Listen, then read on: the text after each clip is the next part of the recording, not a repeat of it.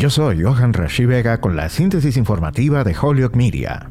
El hijo del presidente Joe Biden, Hunter, se declarará culpable de delitos fiscales federales, pero evitará un enjuiciamiento completo por un cargo separado de armas en un acuerdo con el Departamento de Justicia que probablemente le ahorre tiempo tras las rejas. Hunter Biden, de 53 años, se declarará culpable de delitos fiscales menores como parte de un acuerdo hecho público el martes. El acuerdo también evitará el enjuiciamiento por un delito grave de posesión ilegal de un arma de fuego como usuario de drogas, siempre que cumpla con las condiciones acordadas en el tribunal. El acuerdo pone fin a una larga investigación del Departamento de Justicia sobre el segundo hijo del presidente Biden, quien reconoció haber luchado contra la adicción tras la muerte en 2015 de su hermano Bo Biden. También evita un juicio que habría generado días o semanas de titulares que distrajeran a una Casa Blanca que ha buscado enérgicamente mantener su distancia del Departamento de Justicia. Si bien el acuerdo requiere que Hunter Biden admita su culpabilidad, el acuerdo se enfoca estrictamente en violaciones de impuestos y armas en lugar de algo más amplio o vinculado al presidente demócrata.